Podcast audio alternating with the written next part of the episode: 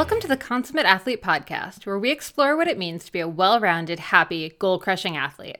Every week, myself, sports journalist Molly Hurford, and cycling coach and kinesiologist Peter Glassford interview experts and chat through all of your training questions. We're excited to have you along for the ride. Hello, hello. Welcome back to the Consummate Athlete Podcast. Peter, how's it going? Really well. Yeah. Happy things are going well. Yeah, beautiful fall weather for us up here in Ontario.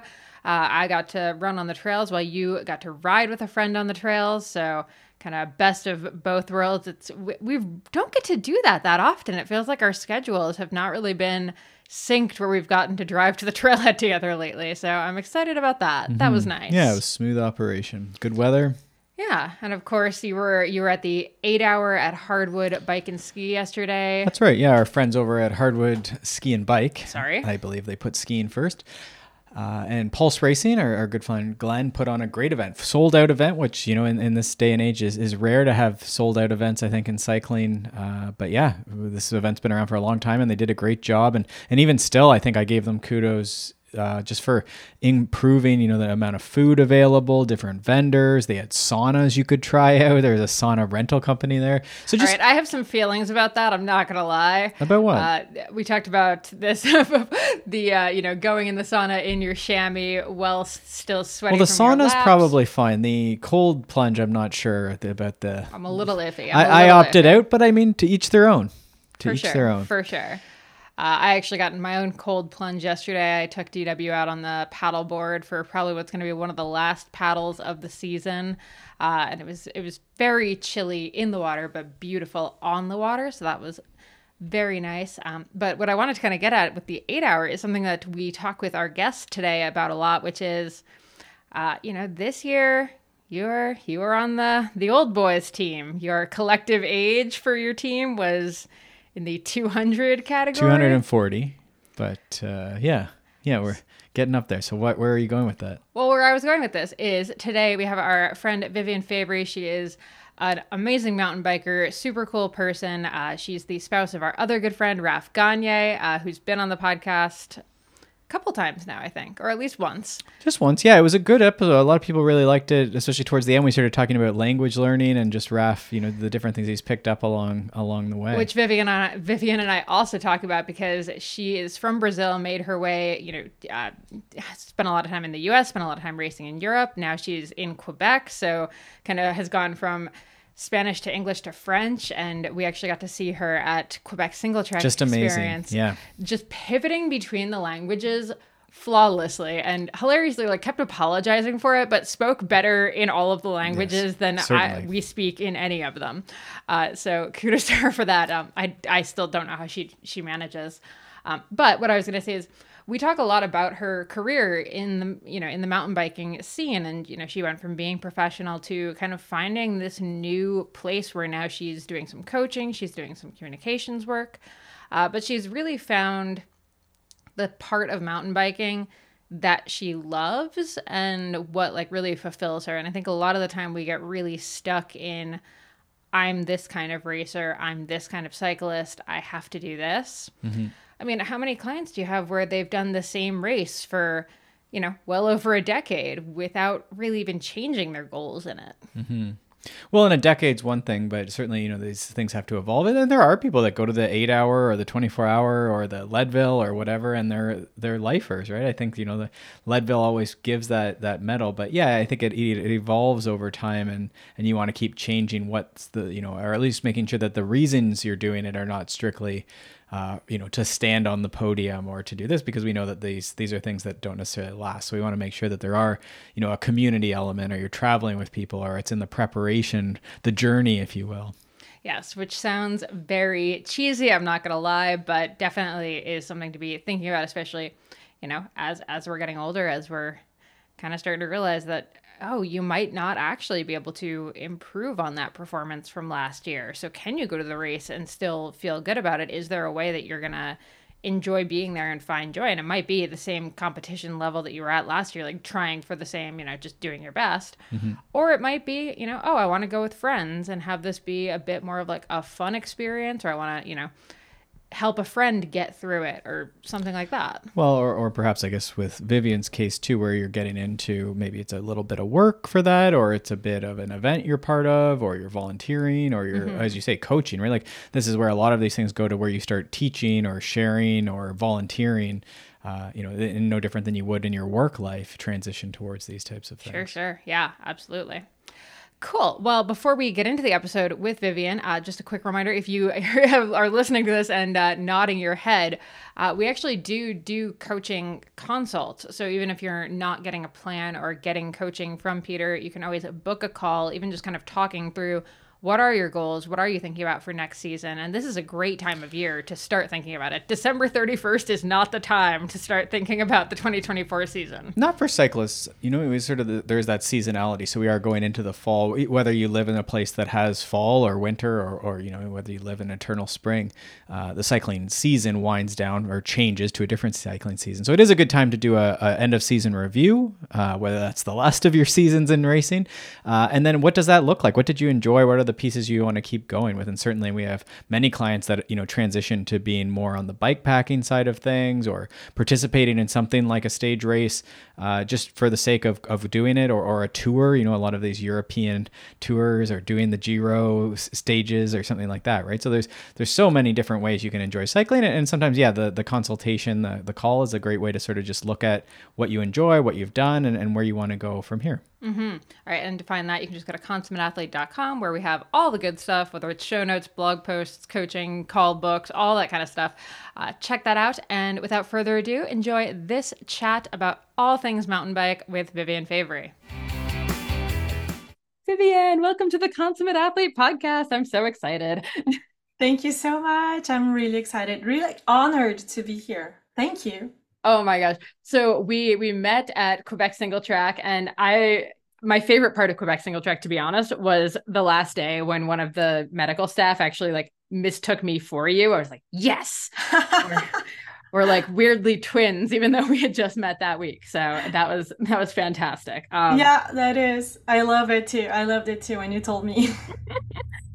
but okay so at, at qse you were sort of the woman behind all of the the goings on or one of the women behind the goings on and we'll talk about that in a minute but you're also a pretty badass mountain biker in your own right. So give us just sort of your athletic background and bio. How did you get into mountain biking? Like how long what was your racing career? Okay so um, I started late. I started mountain biking when I was about to turn 25 and i'm 37 now so it's it's been not too long ago. Like someone when we meet people 37 they have usually been riding their bikes for 20 25 years. That's like the people around us. And for me it's like this is my 13th or 14th season. Like mm-hmm. it's i i just started you know. But um yeah, um, I started mountain biking. It was a dream of mine to interact more with the nature. I grew up in Sao Paulo, which is one of the biggest cities in the world in Brazil. And uh, my family didn't do any sport. Nobody in my family is into sports. And uh, yeah, I didn't really have uh, references close. And sports was just like something to to have fun with friends. It was not taken seriously. It was not even considered as important in education.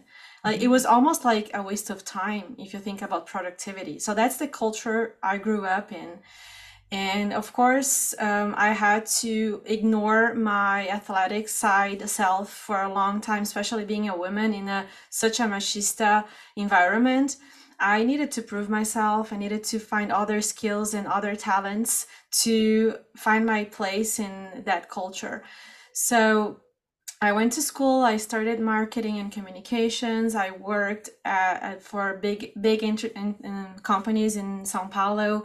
At some point, I was um, a high achiever junior executive and I find I was finally ready to work for my family's business, and I did that for three years in the uh, in São Paulo. And then at some point, things just like span out. I was not happy. I I started having panic attacks. I was already very anxious and not, not very happy, but like the panic thing is that that's what brought me to back to to myself and like and question everything and stop and be like what's going on and i realized i was really really not aligned with my soul and who i am like mm-hmm. yeah I, I was miles away from where i am now so long story short that that's what reconnect reconnected me with sports and i started running and then i started doing triathlons and then adventure racing because of that need to be closer to the nature and curiosity to be in the nature. And uh, eventually, I started mountain biking to become better at adventure racing. And then I found my, my gang, I found my jazz, I found my passion, my love, and that was everything that I wanted to do. Mm-hmm. Oh, I love that. And it's funny, we both have kind of similar stories with that. When I first got into cycling, it was really like I was doing triathlon. I had also I was very unathletic, although I was purposefully unathletic. Like oh, sounds like you you didn't really have like a super good choice on that. Mm-hmm. I just you could not pay me to do a sport when I was a kid. I was really Oh, yeah. I had such a hard time and I think you and I have talked about this. The identity side of sport is really difficult, especially when you're younger, because when you're younger, you have this weird idea that you can only be like one thing. You're like a sporty person, so you play sports. Yeah. Or you're really into, you know, you're like a science nerd, or in my case, I was a bookworm. So I was like very in that track, like bookworms don't play sports. That doesn't make any sense. Uh-huh. I just refused to do it. Then in college, I was like, oh wow, I'm really unhealthy feeling, and uh, this is this is probably not good. So triathlon uh-huh. just kind of happened from that. But then I ended up in the cycling side because the people in cycling were just so good. Yeah. Like you meet your first like cycling team and you're you're oh, this is what great people are like. This is wonderful. That's awesome. Can you but, tell like like something about this this cycling environment that was like the that makes them special? I don't know. It's it's so different from like the triathlon world. Cycling is so interesting because it's like it's a team sport, but it's not a team sport. Uh-huh. And I think like I trained with all guys, so I really wasn't on, going to ever be on their team, right? Like we weren't going to be in races together necessarily. And same with mountain biking. Like it's not really a team sport, but you still actually actively train together. Yeah and there's just this vibe in cycling that's so much less like individual focused than I mm-hmm. think triathlon or running yeah. is. And it's really dynamic because like if you compare to running in triathlon, you can run on a peloton with a group of friends, but it's, it's it, less thing there are less cards to play. While in cycling, at, at each corner, at each climb, at each descent, at each change of pavement, things are going to change. Mm-hmm. Right? Yeah, yeah, and I mean, you can if you're drafting someone, you can save, you know, what a hundred watts even. Yeah. Versus running, where if you can't run that person's pace, like there's no drafting that's really going to help you keep up with the person in front of you. Yeah. Um, so I think that that was a big uh-huh. part. But okay, you didn't just get into mountain biking and like casually ride around Brazil though. You took it very seriously and like really yeah. moved your way up in the world. So like give us the scope of your Okay. Yeah, so I started as soon as I realized that mountain biking was existed and because of adventure racing, I realized that my cheap bike that I used to go to this to school or to the park didn't do it like i needed a better bike so i invested on that. And i started trying to connect with people that that were doing that and um, i couldn't even ju- get on a curb. Like I, I crashed all the time. I was always hurt just from riding my bike eh, in like a dirt road. So i i paid to have lessons and skills lessons uh, back then in brazil this was not a big thing like it is here. Now like we have certified coaches and there's like all this methodology. Uh, back there uh, it was more like this one um, um, uh, accomplished uh, ex-pro athlete. He was really good really skilled uh, on the bike and he was giving classes and clinics. So I was taking all the clinics available and learning how to brake, learning how to do like little things. And um, the more I did it, the more I loved it. And within four years, I became national champion. so it worked out. Yeah. It worked also, out. Yeah. Professionally at this point. So what did this look like? You were working at your family's business. Mm-hmm. Did you like when did you obviously you're not doing that anymore. So when did no. that exit happen? And how was that like transition of leaving to pursue like this much less lucrative career, let's yeah. be honest? well, yes, I guarantee. Um, so uh, within this for the yeah, so I started focusing on mountain biking, working full time as a marketing executive, and I was training before work uh, in Sao Paulo. We train at 5 a.m. We start, we leave the house at the like 4:40, and we have until like seven ish to to be able to get a workout in before the traffic goes too crazy.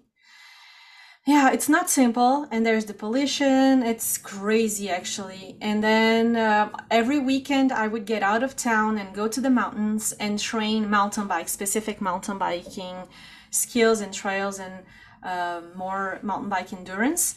So that led me to, um, and then I would also use my vacations to do stage races. That was my thing. I loved it. I was like, this is what I want to do for the rest of my life.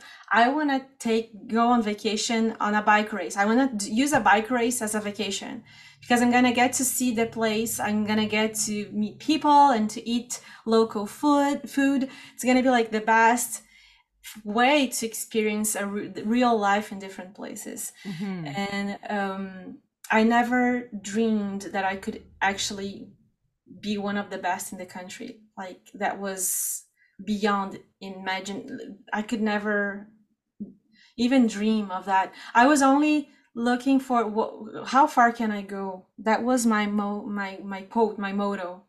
Mm-hmm.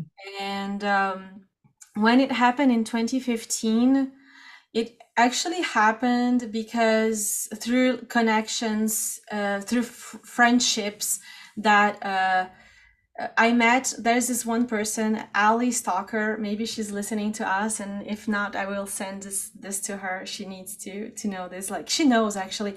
She played a big part on me becoming professional because she went to Brazil to race Brasil Ride in 2014, I think, with uh, Rebecca Rusch.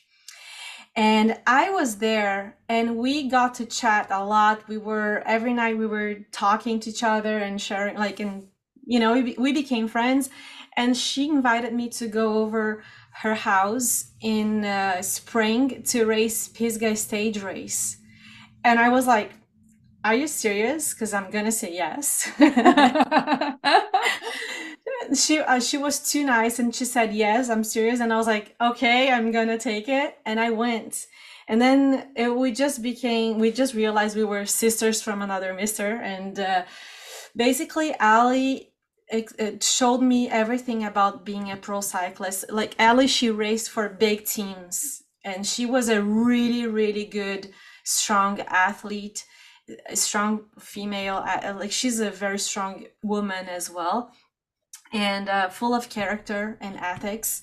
And she um, she was doing more road riding. More, She was on the road, and her husband as well, John uh, he was also racing on the road and he was a um, USA crit, crit champion a few like maybe two tw- one at least once. So um, being close to them opened up my mind to hey vivi you're not just a brazilian rider. You are you train and you live like a professional racer. Your curiosity and your interest in nutrition and in performance uh, are are legit so stop like i was always thinking putting myself down and it's sort of like how peter is doing with his national title you know right now like dude yeah, you are a national uh... you're a national champion that's a big deal like respect your title exactly. so um I didn't have a title yet, but Ali was basically telling me, respect your effort. You are there and you can that. do it. Oh, yeah. That's so good. That's actually like, eh, you know, the one question I wanted to ask was like, if you could go back and give yourself some advice, like what would it be? And I feel like that's, that's yeah. one of those pieces right there is respect. Yeah. Respect your effort. I love that. So yeah. living with her and like being at that race though, was there anything else that she was doing that you're like, oh gosh, I should be, I should be doing that too. Like, you know, hmm. hydrating or foam rolling or anything like that. Yeah, definitely. Ali taught me a lot about nutrition and eating, feeling well and fueling well. And she was doing all these smoothies and eating lots of greens and the Normatec boots. And, uh, um, but of, above all, she was not super strict about it.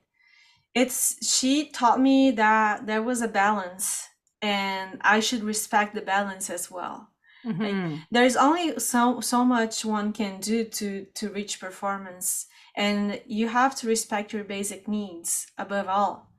Um, if you are too grumpy, if you're uh, if you are too strict, then you're doing something wrong. Mm-hmm. And Ali was the perfect example of being the balance for me, and we just had so much fun together. Oh, yeah. I love that that really i think all of what you're saying there comes back to this self-respect in mm. just kind of all levels right you have respect yeah. for your capabilities and for your athletic performance but you're also respecting like yeah like you say not pushing it so hard that you're just miserable and not actually making progress as it turns out when you're that yeah. miserable yeah exactly. But life is a roller coaster and like she was a gift in my life and for sure she's a part of winning the national title and then um, winning Brasil Ride for the first time with the other brazilian rider Raiza Goulão and then getting invited to join an uci team um, in germany that came after and i'll get to that in a minute but just like saying that so there are so many times where I needed Ali close to me and she and I didn't have her there to remind me of those things. And if you ask me what did I do wrong, what did I regret, the, regret the, these things are usually involved with self-respect. Even though I already had learned that, you know. Mm-hmm. I think that's one of those ones that we just have to keep learning over and over and yes. over again. it's more like a thing we just need that regular reminder of. Yeah. For sure. Yeah, exactly. Yeah. Okay, so you get invited to join this UCI team in Germany, which I assume means you're now moving over to Europe for good chunks of the season. What is that like? Yeah, so that included talking to my family, explaining what the opportunity was, Ooh. and of course they were they didn't agree with it. Um, but at the same time they they didn't have a choice. I, I was going. And uh, so in order to cope with my family as well i i because my family is really tight you know latin families they they're too very tight and there's the grandpa who takes care of the everybody and he always is giving an opinion about what he thinks and whatnot. And um and my grandpa was like also like yeah are you sure you want to do that? But um i i moved into my dad's house for the year. I got rid of my apartment so i would lower my expenses. But that meant living in Sao Paulo, like Sao Paulo was my home base when I wasn't in Europe and training in just just Google Sao Paulo. You're gonna real. It's not a good idea to if you live there. You better not enjoy bikes. It's not a friendly place to do it. You know. Um, I think it um, might actually be listed as one of like the worst cities in the world for cycling, if I recall from some like dangerous cycling list. Yeah, definitely could be. Yeah easily yeah. So um i quit my job. It, that was december like christmas before christmas was my last day, last day at work. And then i spent christmas with my family and then i flew to europe to start training and living with the the team. And the goal with the team, they hired me because I was a strong marathon marathoner, ex ex cross country marathon racer. They knew they could help me develop. Yeah, and yes, I had so much to learn. I couldn't even sprint uh, standing on the bike. I could only do efforts seated. That's how limit, like how like beginner I was still, you know. Mm-hmm. Um, and I remember that one of our first workouts in Mallorca in Spain was they taught me how to how to do 30 seconds efforts 15 second efforts like the short efforts. And they were teaching me how to coordinate like sprinting on the bike because i didn't know how to do that. It's, it's crazy. But um going back they hired me because because of that and because of my charisma. So they wanted to add like a personality to the team that fit with their the the image they wanted to to give to the sponsors. And we had really pretty good and awesome sponsors. And uh, so that fit pretty well um only like and for me that was like really nice. But you know what can you imagine like being a part of a german team when you were when you need warmth? Yeah that's not really what uh, they're traditionally known for per se. Yeah, yeah. So, imagine it was quite clinical. Yeah that's a good word clinical. Exactly yeah. So for sure it was it came with a with huge inputs amazing things that i learned but it came it, it also uh, taught me that being isolated from warmth and exchange uh, did not do well for me. Mm-hmm. i learned it the hard way. Yeah. Yeah. But um the, two years with them were uh, my my I would say my master's degree. yeah. So that's I learned everything. I experienced World Cup racing. I experienced uh, uh, um, World Championships and uh, yeah, huge elite races and I experimented the high pressure of losing weight. Like you have to you have to be skinny, you have to lose weight. And then the pressure the the yeah like uh, i i experienced a lot of what's involved into those high performance teams. And uh, unfortunately most of it are i can say that it's the old school way of doing things. I think now there's like a whole new way of doing things that um i i experienced the hard part of it I think so. And I I do think though that there's still a lot of teams out there that are sticking to that old like, ah yes, to improve power to weight, we're just gonna drop your weight way down. Yeah. Um, when we were in Girona a couple years ago, I still remember sitting in a coffee shop and overhearing a team manager interviewing a potential rider uh-huh. and just the like vicious stuff that he was saying to her about like how much weight she would have to lose. Oof like I almost ran after her when she left to be like, don't join that team. I don't care what they are. I don't I don't even know what team it was, but I was yeah. like, this is not going to be a good situation for yeah. Anyone. And the problem is that for me, that was the only opportunity I would have to have that master's degree, like in mm-hmm. quote. Um, otherwise, I would I would have to stick like it's okay I can stick to my plan and do it more organically and growing the sport organically. But I was really curious and I know I'm resilient I know I can handle hard stuff so I wanted to test myself. Ooh, um, that's super interesting. So you were able to like be conscious of it. And i think that comes back to the stuff ali had taught you about the self-respect. So it's you could actually make that decision to go along with the program but you still had this like self-knowledge in your the back of your mind that like this might not be right but i can make this work for now to hit yeah. the goal that i have. Yeah exactly. But um of, of course I, I think it played a, a huge tool in my in my career. It shortened my career a bit.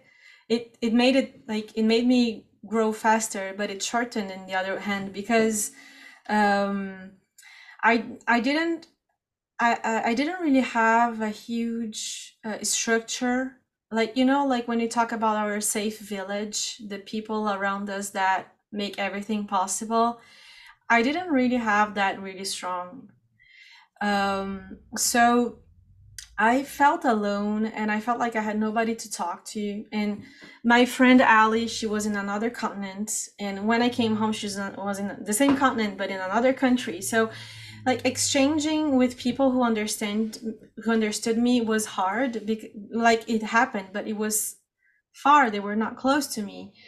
And um, i just hadn't i it was really hard you know? Mm-hmm.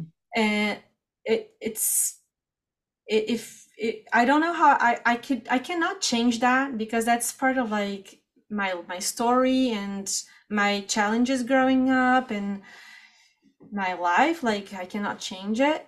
And, and it, i didn't choose to be like this. It was just like i didn't have much confidence in myself growing up and um i was vulnerable I, I was vulnerable you know in the mm-hmm. end so um being alone and like what just to give you an example i remember uh, expressing to I uh, to my ex boyfriend back then that the, that um, being in Europe, I was having a hard time there. For like, it was something was hard. I was like, I, I feel lonely and it's really hard. But uh, I, you know, and he was like, he, he didn't accept that that I was saying that. He was like, you shouldn't say that. You're living the dream, and uh, so many people wish they were there in your place. Oh, this is my least favorite thing that people do.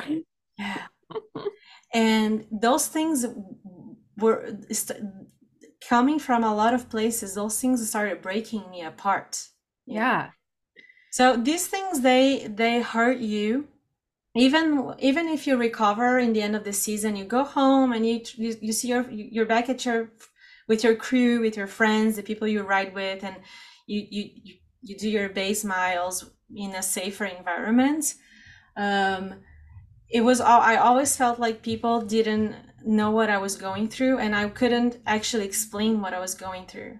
Because like people was always like we're always like, Oh, you're lucky you have this. How is it so hard? Mm-hmm. You know? Or the flip side of like, oh, well, why don't you just come home and go back to what you were doing before yeah. instead of continuing with it, right? Instead of like, yeah, no, that's a super tough situation. And you kind of you said you feel like it really cut your career short. Can you kind of elaborate on on what that looked like? Well, yeah, because um so I I spent 2 years with the German team and then I signed with Cannondale Brazil, which was amazing and they were so awesome to me and they allowed me to grow um, in the team and in the company um, giving me opportunities to to create content for them and etc. for five years. Um, so you know, giving me the opportunity to be fully myself because I'm not only a racer, I'm a communicator. I need that to come together. Mm-hmm. But um, it, back to your question, it cut it short because in the end of 2019, I um I sort of had a burnout, you know.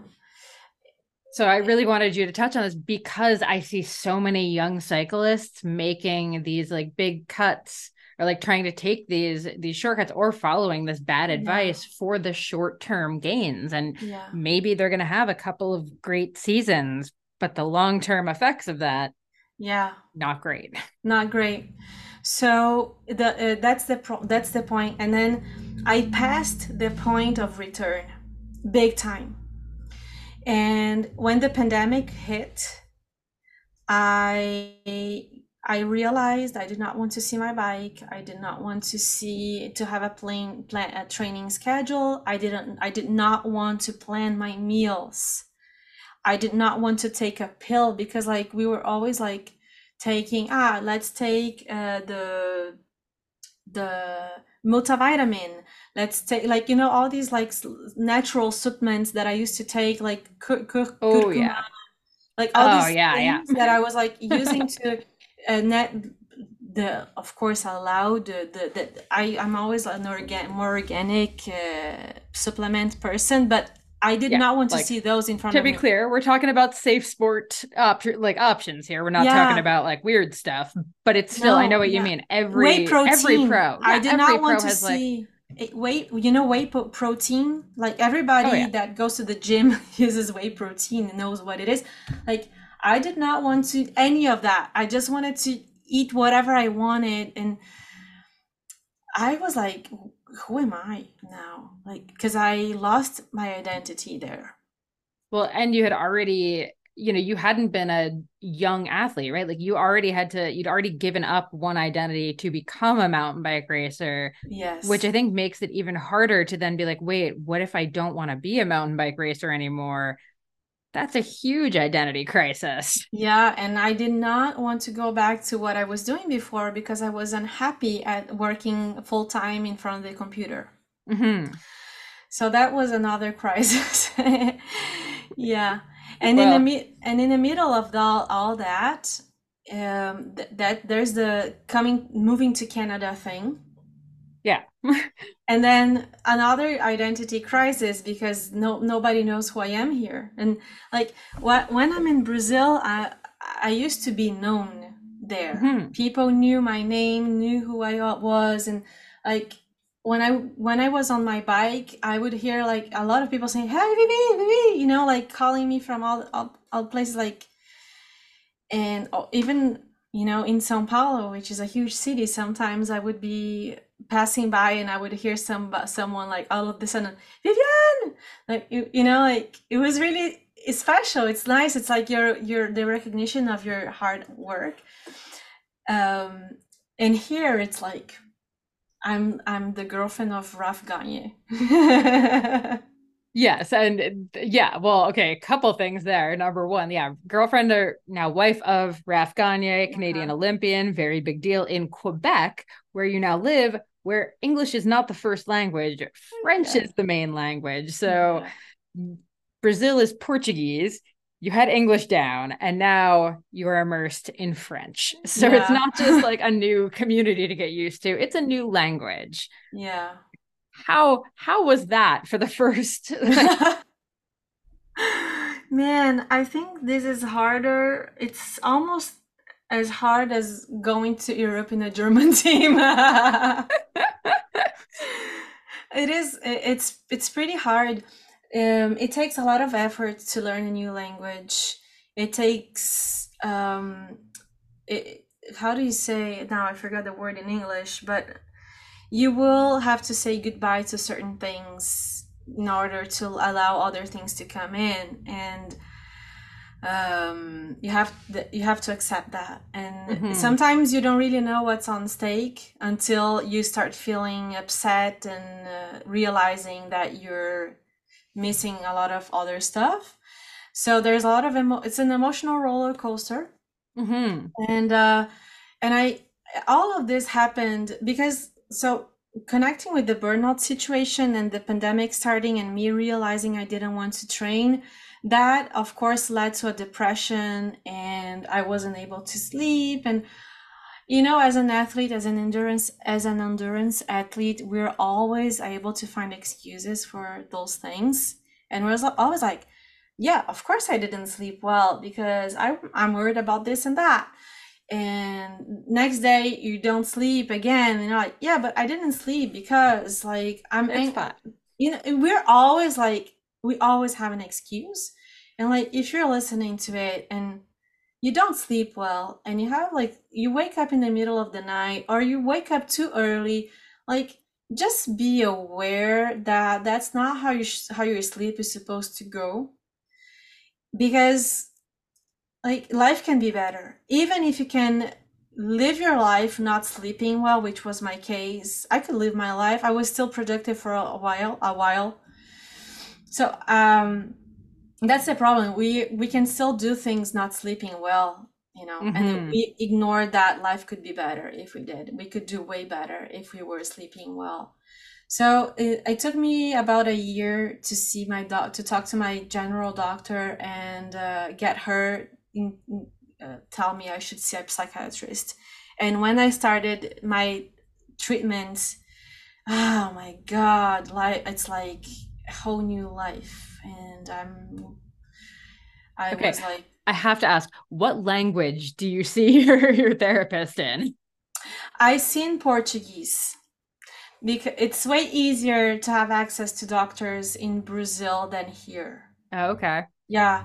So I, uh, my general doctor and my psychiatrist and my psychologist, they are all in Brazil, and I see them virtually. Or when I Mhm. go to Brazil, I see them pers- in person. Mhm. And then I buy my medication in Brazil, and I buy medication like when I was taking medication, I bought it for the whole for for the whole time I would be not going to, back to Brazil, and so I would have it here with me, and uh, that worked out. Uh, yeah. So I took medication for a year, and then I made friends again with my sleep, and uh, yeah. Yeah, it turns out the sleep is a big, big part of that equation for Yeah. sure. And so when did you get back on the bike? Because obviously I know how this story like shakes out. Mhm. So when did that come back? Yeah, so I was still pushing myself to go on the bike and to do things, but I'm lucky enough that my partner Raf, he's amazing and he's one of our one of the things that connect us the most is our passion for multi-sport. We love exploring any sports. And we did a lot of hiking and he we took the opportunity of not of the pandemic to, to see Quebec. So Mhm. we he took me to all the places around our hometown to to we did a lot of hikes and some camping. And I participated on my last professional uh, race of in uh, my na- my last national championships in 2020. So I went to Brazil and I raced nationals. I, I finished fifth, even though though I didn't have the perfect preparation leading to it. Um, and then it was just like a mental battle between accepting where I was mentally and physically and my expectations. So, um, yeah, and I therapy was was uh, inf- like very important because I was going crazy. Like my expectation was to be a really strong athlete, and that's what what I um, my identity was. And coming to Canada was like, ah, Vivi, she, Raf met her uh, through racing, so she's really strong, and I want to ride with her. And then they ride with me, and I'm, I don't have that fitness fitness level, and I have to be okay with who I am, you know, to show up like that. Yeah. Uh, and it's sometimes it's hard, yeah you know like Yeah. I, I know that people will connect with this even though like people don't talk often about it like we, when we show up to a group ride and people think we're fast uh, and you get there and you're not riding as fast and you like you wonder like you Yeah. know, it's not comfortable Yeah. No, it's funny. I always joke about I don't really do a lot of local racing, partially for that reason, because I feel like there's like this expectation that I would like win a running race if I enter it locally. And that stresses me out way more than showing up at like any start line Mhm. like outside of this area. So it's it, yeah, it's a very interesting feeling. And yeah, if you don't win now, it's like, oh my gosh, who am I as a per? I thought like I should have won. Oh no, and it's and like let's be honest, group rides also include winning. Like yeah we we try to pretend that like oh it's casual pace. I have never once been on a group ride that legitimately felt like casual Mm. pace. honestly gr- group rides are harder than any h- training i would do when i was pro racing Hundred percent, hundred percent, and harder than most races that you're yes yeah because they're unorganized and people do weird things. Super chaotic, yeah, yeah, yes absolutely. So um it's been a trajectory learning how to appreciate that and show up as i am and allow people to get to know me beyond what they think i am. Mhm. giving themselves time to get to know me and giving myself time to to integrate in this new environment and for me it's really important to connect with lo- with the local culture and create roots where i am because i could live here and continue having my Brazilian podcast and my Brazilian sponsors and going back to Brazil every now and then to race or do things for the Brazilian brands. But eh, I wouldn't be there and I wouldn't be here if I did that. Yep, yep. And like and then like flying is not even a sustainable thing to do anymore. You know? Yeah. It was never, but you know, like I also think about that. So I for me what makes sense is really to take a few step backs and accept that I need to give myself time to re- to connect to build my a new identity as a Quebecois, Quebecoise, a Canadian, and uh, in this community and embrace everything that comes with it. Mm-hmm. Well, and I think you've obviously done a really good job of that with your work with QSE. And I mean, I think the job that you have with the organization that runs Quebec Single Track is actually, it couldn't be more perfect if you think like communications. Yeah. And mountain biking. So yeah, how has how has that been like stepping into more of this like organizing events role when you're used to being on the the start line side of it? Yeah, that's a great question. Um, so last in the end of last year, I announced to all my part my clients. I worked with Cannondale, with Strava, with Red Bull Brazil, uh, ISW, which ASW, which is a, a fab, fact, uh, clothing factory for cycling in Brazil. They these were really close partners of mine. I, I announced that I didn't want to I was pausing my work in Portuguese in order to establish here. So we okay, that is some... huge. Like yeah. that is such a courageous, terrifying move. How did it feel sending those emails? It was pretty hard as well. it felt terrifying um, because as I was sending those emails and as I was telling, announcing those things, I didn't have a job here yet. I didn't know yet what would it be and where I was gonna earn money with.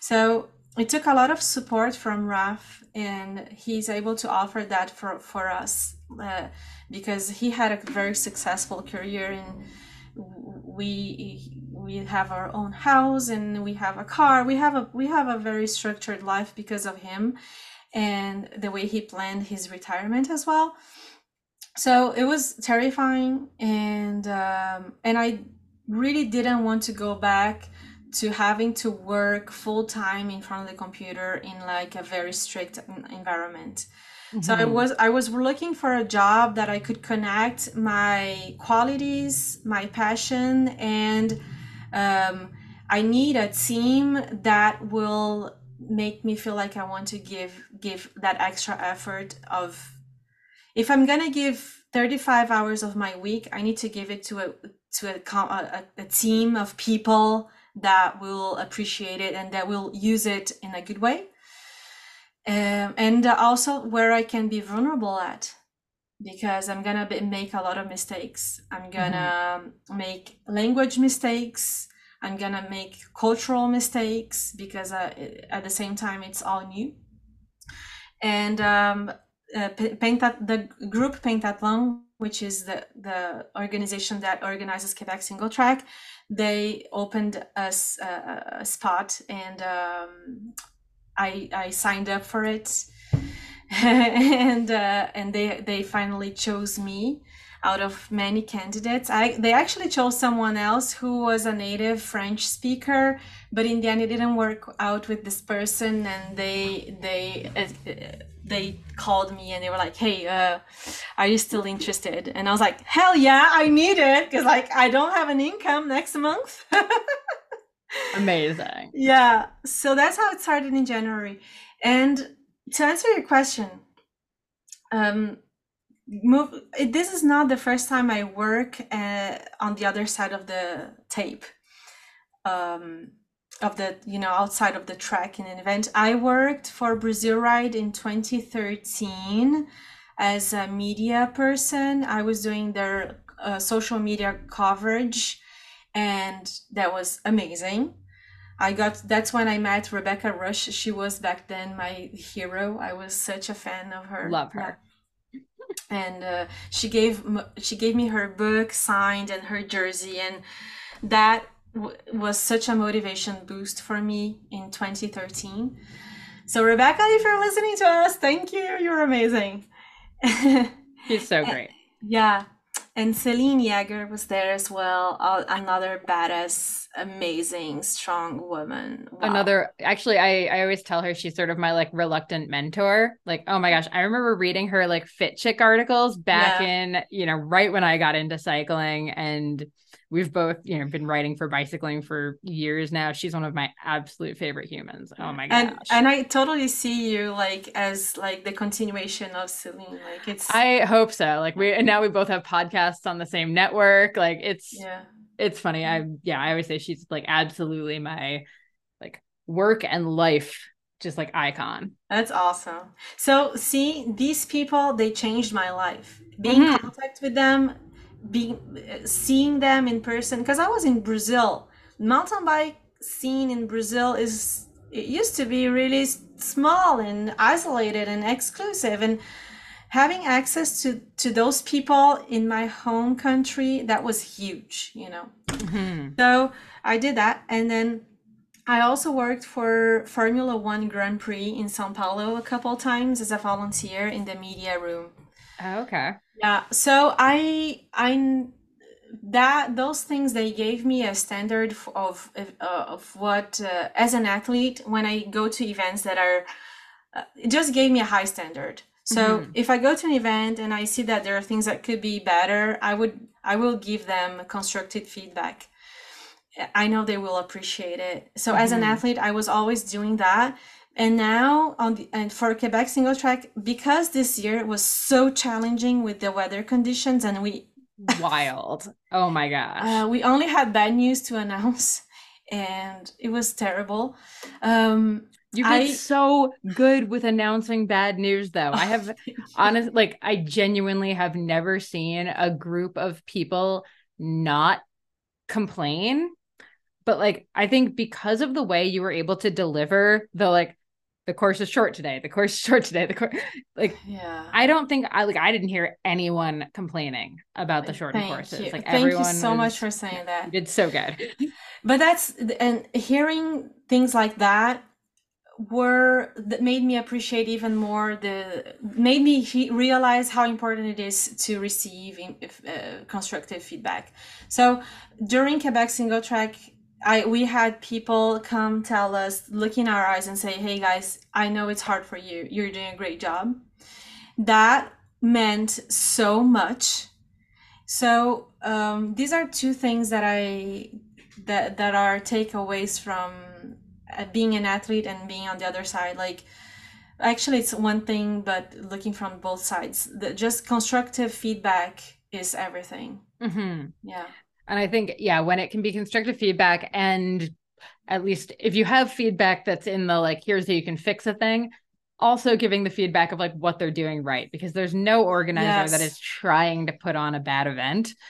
And I've seen so many organizers just burn out because all they're getting is criticism of like how they could do it better, how they could do it better, and no one ever says thank you. Yeah, exactly. So when I say constructive constructive feedback, I mean um, giving feedback, assertive feedbacks about what's going on right.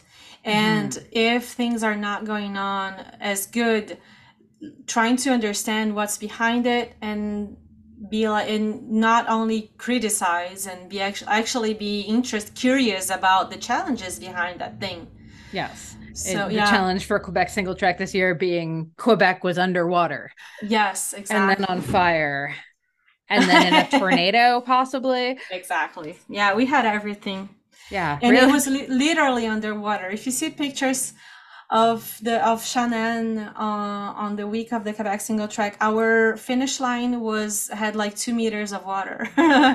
Yeah would have been a triathlon or a yeah. du- duathlon.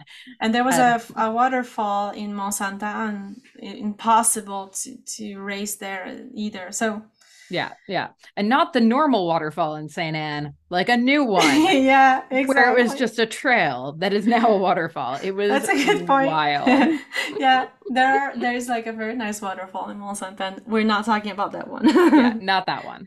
We're talking Um, about a trail where there's not supposed to be water. Yeah, exactly. And it became a waterfall. Yeah. Yeah. Okay, so you've done stage races and you've now seen people do stage races.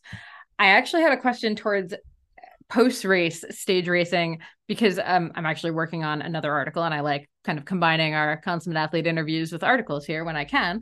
Um, as far as like what you've seen people do after races and then what you've learned about doing, what are some of your tips for like the post stage race recovery? And this can be like taking off your, you know, chamois and getting out of that, or like what you're eating. Just like Yeah. what's what should people do after a stage? So I know you guys already covered a lot of stuff at the consummate athlete because like I'm a listener. So like yeah, removing the bib and getting your um, fueling right after within one hour of finishing your stage. That's key. I, I actually don't neg. ne- Uh, I am how do you say that in English? I don't neg. neg I'm gonna say it in a different way for me it's really important to finish every workout and fuel right away if i Mhm. don't do that i will pay the price next day or the day following. It will affect the, reco- the co- recovery for the whole week.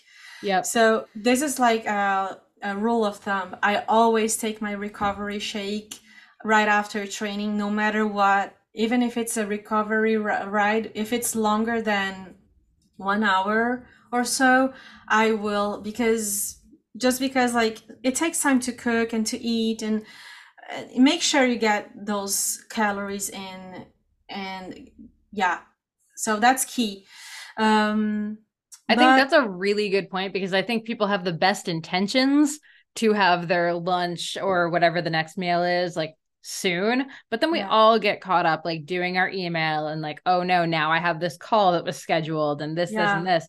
And suddenly it's been five hours and you haven't had anything. So I think you're right that like just something immediately after, and then you can have your lunch whenever, but Mhm. something. Well, if you bunk in the shower, that's a big sign. That's a big, big way to learn. that has happened to me a few times, especially in the winter here in Quebec. When like I started doing winter sports, you burn way more calories because you're trying to stay warm, and then you get home and and I was like, I just did a one hour workout outside, but no, like you are you did a lot. So long story short, don't don't try to like lose weight there. If Yes. like don't cut those calories. Like after the eating after training is key. Just get your uh, recovery shake in as soon as possible.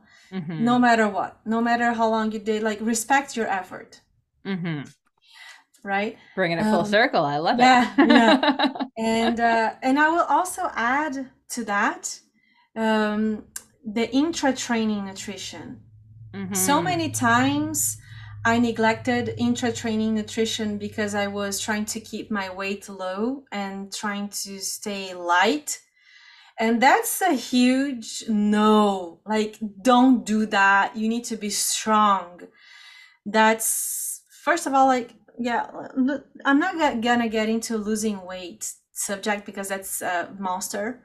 But Oh, yes. basically, you need to be strong. If you want to be an athlete, you need to be strong. You need to eat well. And fueling during training is really, really important. And you cannot have a proper week of training if you're not fueling during every training. And that includes sometimes um, eating a bit more than you want. And that includes sometimes hydrating before going in a workout with not only electrolytes but with sugar as well because if if you're going to an, a workout where you're not going to be able to fuel during then get there ready get your body ready for that i think those mm-hmm. things i learned in the i refined via endurance racing and living in quebec Yeah. Oh, I love that. And okay, getting back, you mentioned winter sports. How was the learning to cross country ski and figure all of that stuff out as someone from Brazil, where I don't think there's a lot of snow? No, no, no, not really. No snow in Brazil. And uh, it, it involved a lot of crashing. and um, we have to um, set up smaller goals and learn how to set up small goals actually. It's like downgrading your expectations. Yes. Forget high performance and focus to the beginner skills. And it's so much fun when you embrace it. It was i had a blast. I signed up for the local club and i just like loved the process of it and sometimes I was like super upset and like mad, like I cannot stop crashing. Ah, what what the heck? But like even I would after recovering from from the workout, I would be like so proud of myself for showing up. Mm-hmm. Yeah, and uh, in the end of the season, I took a, I participated on a on a ski race. Yeah, I did a 25 kilometer cross country ski uh, race in Mont Sainte Anne. It's way too long. That seems like a lot of skiing. Skating discipline, and yeah, it was so much. Like it was, it was amazing to be there with zero pressure. I showed yeah. up with curiosity. I was like, I want to see what I can do today.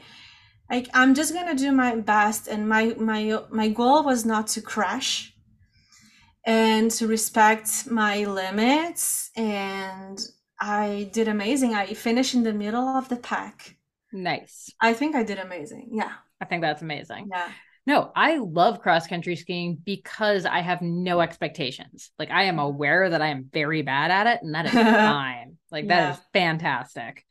Yeah, no but, intention of getting better. but you I know really what? enjoy it. I love I love hearing you, you, you talk. Like I want to interview you. I think you're like such a nice personality, but like at the same time, um, we need to recognize where we are because there are a lot of people that are behind you and that mm-hmm. work a lot really hard. Like there are people that finished behind me that have been doing cross country skiing for ages I think so, that's well, so that's the nice part is like we do have an engine built up from years of other endurance sports that does yeah. translate to the ability to yeah stick with cross country skiing yeah. for like an hour or two at a time and not be completely wrecked.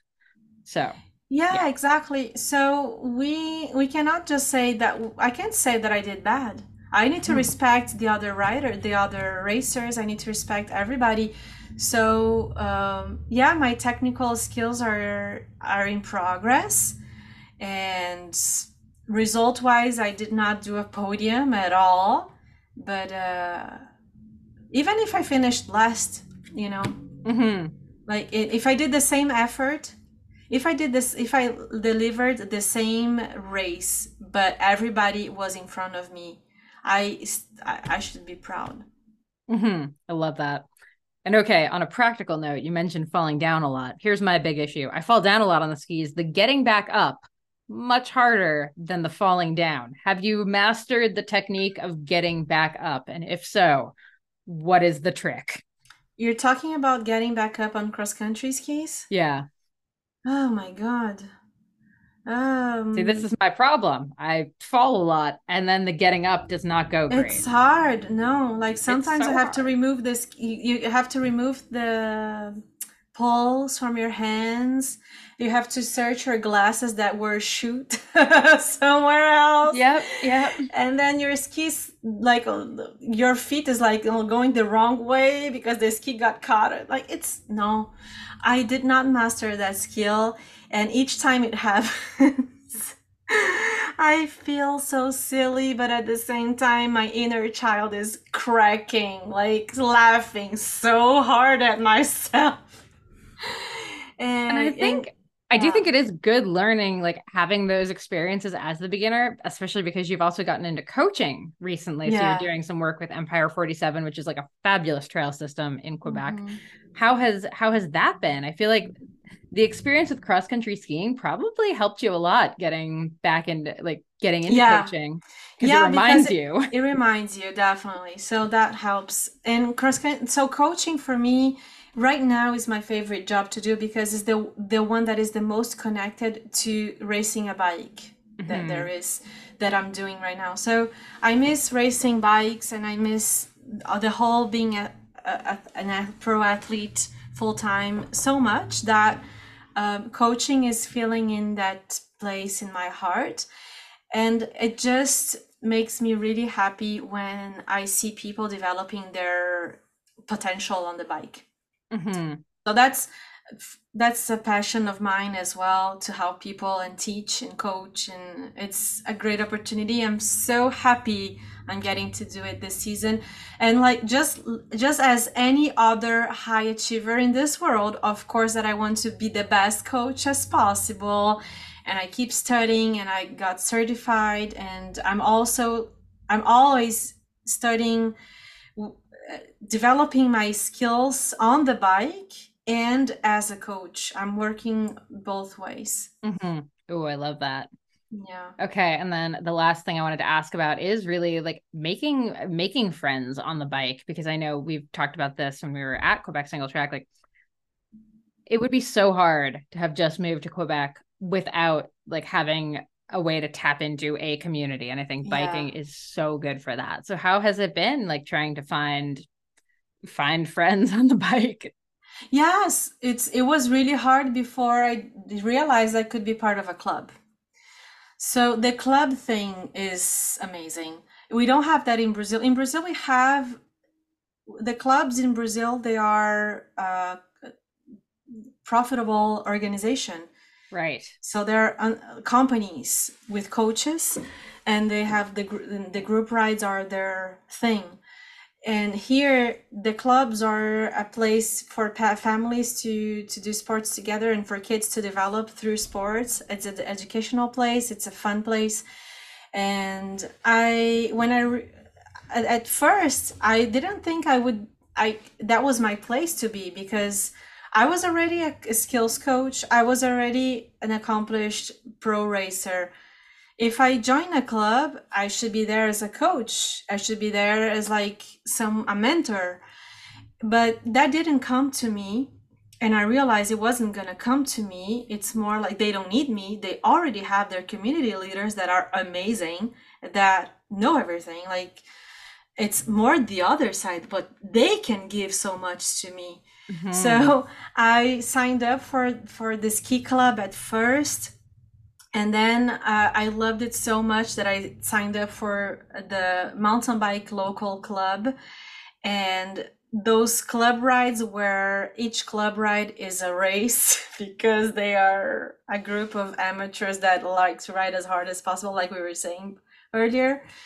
Um, so that environment is really fun. And I, I know I re- I realized they liked me because one day I got there and so like it's touchy. Like i at the same time i want to give feedback. I don't want to say too much because i i don't want to be like the cocky person that gets there and knows everything. Like no i don't. And they know a lot too and i want to listen. I like you know i want to interact with people. So, so and i'm also like what impression am i am i going to give? So i'm i'm not the most i'm not very socially skilled you know so uh, I'm gonna call BS on that. I think you are very socially skilled, but continue. I don't know. Like I thank you for saying that. I I think I have skills in a certain way, but in like when it comes to like that more basic thing, like just getting to know people, it's hard.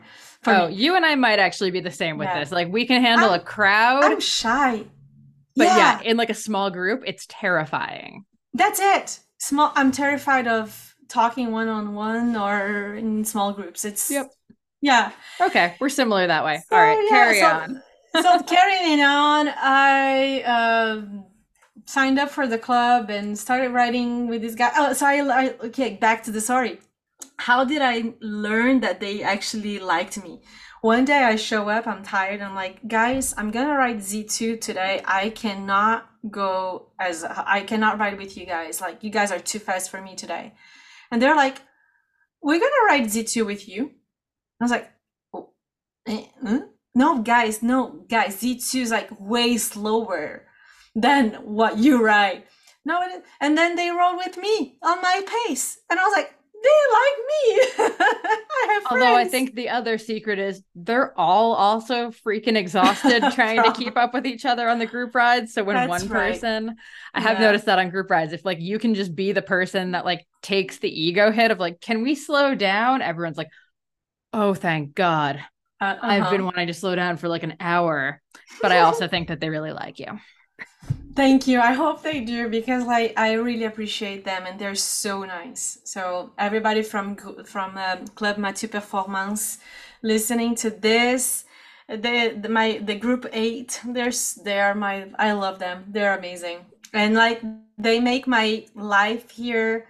They have no idea. Like we don't even see each other outside of training, but having the training ride with them uh it makes my my day it makes me feel like uh, i'm i'm home here. Mhm. you know? No, it's the fastest way to like feel like you're putting down, like you said, those roots yeah. is yeah, finding that local club. yeah. And- and when you're riding with groups you expose yourself you will show your weaknesses and your strength on the bike and just like your personality. So um i definitely uh, doing club ac- sports is one huge way of integration in a new community. It is the fastest bonding when you realize that like running or cycling when you're like oh can we have a pee stop? And now you're peeing on the side of the road with like 10 people.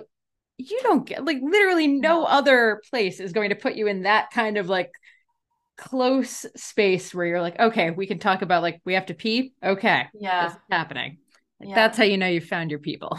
Yeah, exactly. Or like when you have a flat and they will, the people will stop and help you. Like they, even if you don't need help, they will be there just because they don't want to leave you alone.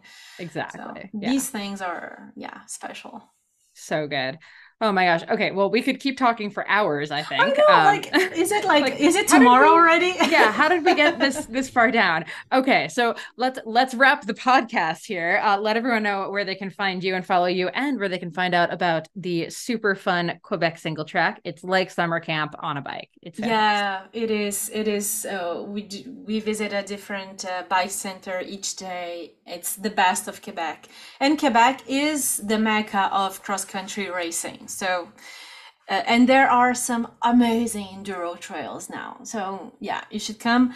Uh, Quebec Singletrack point, uh, um, and then also Quebec Singletrack on Instagram and Facebook.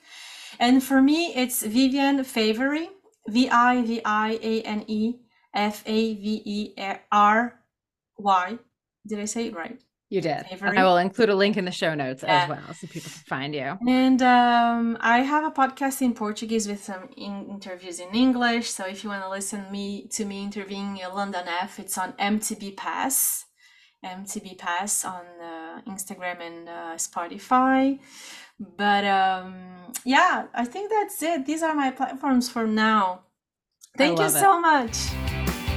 Thanks so much for tuning in to the Consummate Athlete podcast. If you want to hear more training, racing, and endurance sport advice, make sure you subscribe to the podcast and leave us a rating and review. You can also subscribe to our newsletter at consummateathlete.com for a weekly dose of inspiration and advice straight to your inbox.